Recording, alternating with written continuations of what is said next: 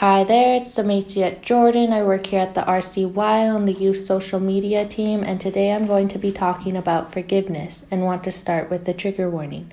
This podcast contains very serious subject matter that some people may find upsetting. If you need emotional support and you are in BC, please contact the crisis line at 1 866 661 3311. That's 1 866 661 3311. They also have a youth chat feature online. You can find them at crisiscenter.bc.ca or by Googling Crisis Center BC. This is chapter 2 called Forgiveness. It's hard to forgive somebody who has caused you pain and trauma, no matter how much harm was caused by the incident. Sometimes we can't help the feeling of holding on to it in hopes we can achieve or await some kind of justice. In other words, there are times we wait till they admit their faults, make an appropriate apology, and or suffer the consequences. However, we tend to forget about taking care of ourselves. My perspective of forgiveness is to stop holding on to that anger and pain. You see, it's kind of like a thick layer of hot glue on your feet or shoes. Sure, you can still get places, but not for a long period of time. Eventually, you get stuck or get really annoyed. In my opinion, forgiving a person or a situation is like getting a new pair of shoes or getting the sticky out. This doesn't mean you agree with the situation or forget about it, but it just means moving forward and not allowing it to hold you back. I used to live in this one foster home on and off from about 2001 till about 2012. The longest time and the last time I lived with this foster family was between 2009 and 2012. At first, they were more so like family friends. They communicated with my mom, they helped out with what they could from time to time. We had what my mom thought was a decent relationship given the circumstances. Until we were placed there with the social worker's intentions of making it permanent in 2009. By then, they cut contact with my family, culture, and basically anyone and anything that had to do with our life before. We had been removed due to abuse and, and neglect then placed in a home where we were in the same circumstances but a different way of showing it. We had basic needs met, nobody was partying or using substances, and there was always adults present. However, the abuse remained but was more verbal and sexual abuse. The verbal abuse was there from the beginning, and the sexual abuse didn't start until I was about 10 or 11. When the sexual abuse started, my first thought was that it wasn't real, that it wasn't actually happening. After a while, I would try to hide, I would try to sleep under my bed, or I would stay up all night trying to give the other foster parent a hard time. It never stopped though, so I decided to tell one of the other foster kids in the home when I started to believe it wasn't okay, because I felt scared. This kid became like a protector in a way. They would stay up all night when the foster parent came into the room, the kid would make it known that they were awake. Then the foster parent would leave. Or I would lay on their bed with them and the foster parent would lose interest.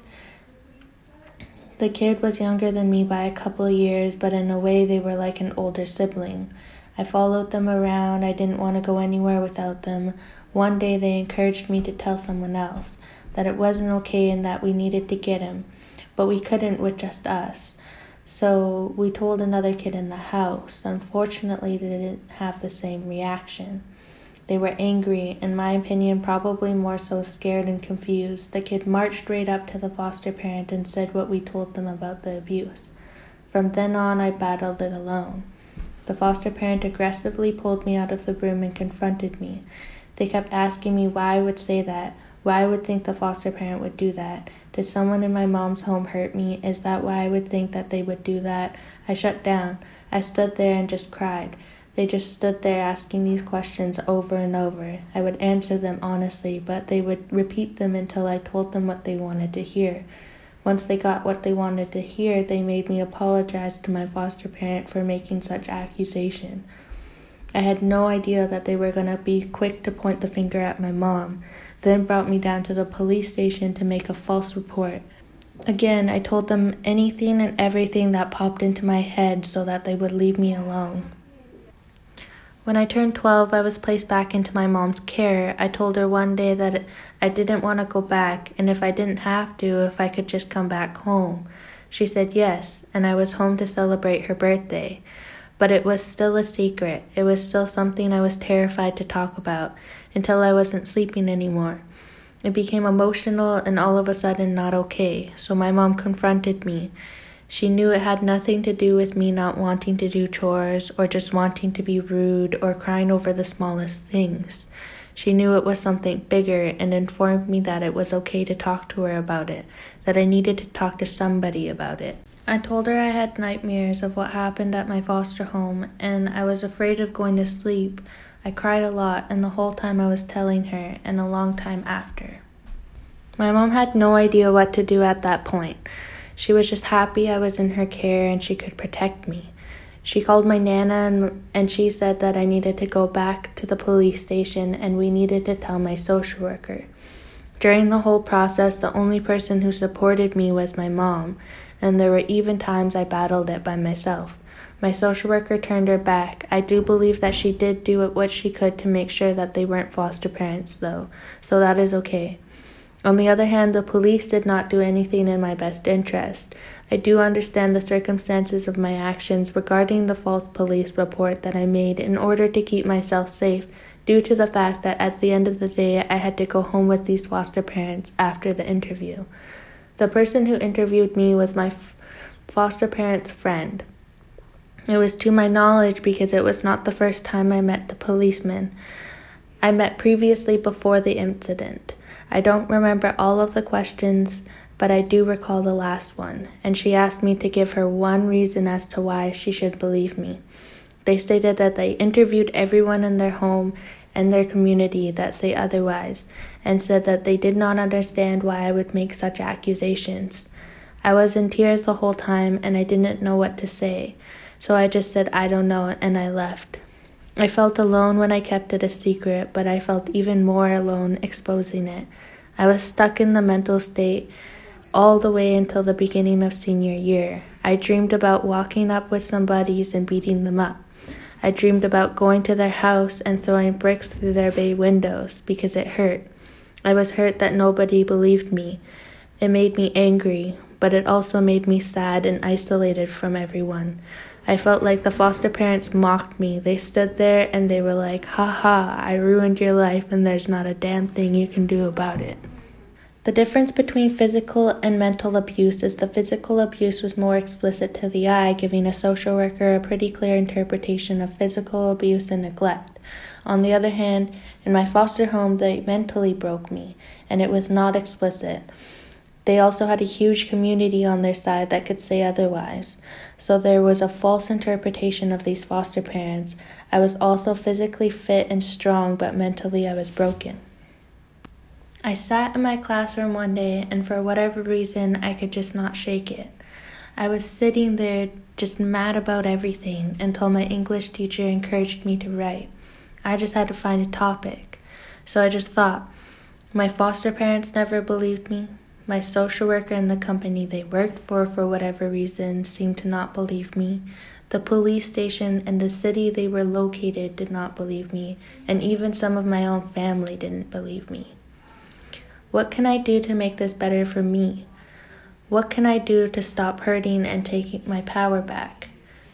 Forgive. I needed to forgive them for what they did. I also needed to tell them that I forgive them. So I wrote him a letter that day and I walked six blocks away from my school and hand delivered it to them.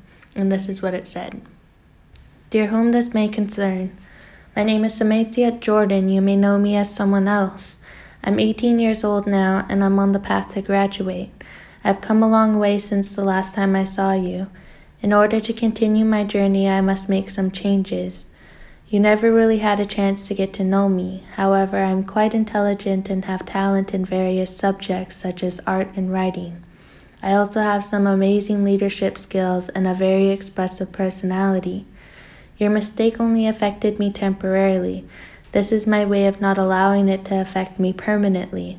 I know that this will not be easy to read, but sometimes things we need to hear are not easy to listen to. My intentions of this letter is to help the both of us, but that depends on your interpretation. I lived in your home for approximately two years. In my experience, it was discriminating and abusive for reasons I may never understand. The most traumatic events I encountered were done by you. I was sexually abused and bullied when your job was to protect me. I was then humiliated for months after confronting you about it. I was forced to lie and make accusations when I was taken to the police station. Over the years, I have been able to understand that as a child who has grown up in an abusive environment, they're not as stupid as you may think. They will tell you what you need to hear until it's safe to state the truth. However, I will say that in this situation, it was not all your wrongdoing, but you did make the mistake that caused it.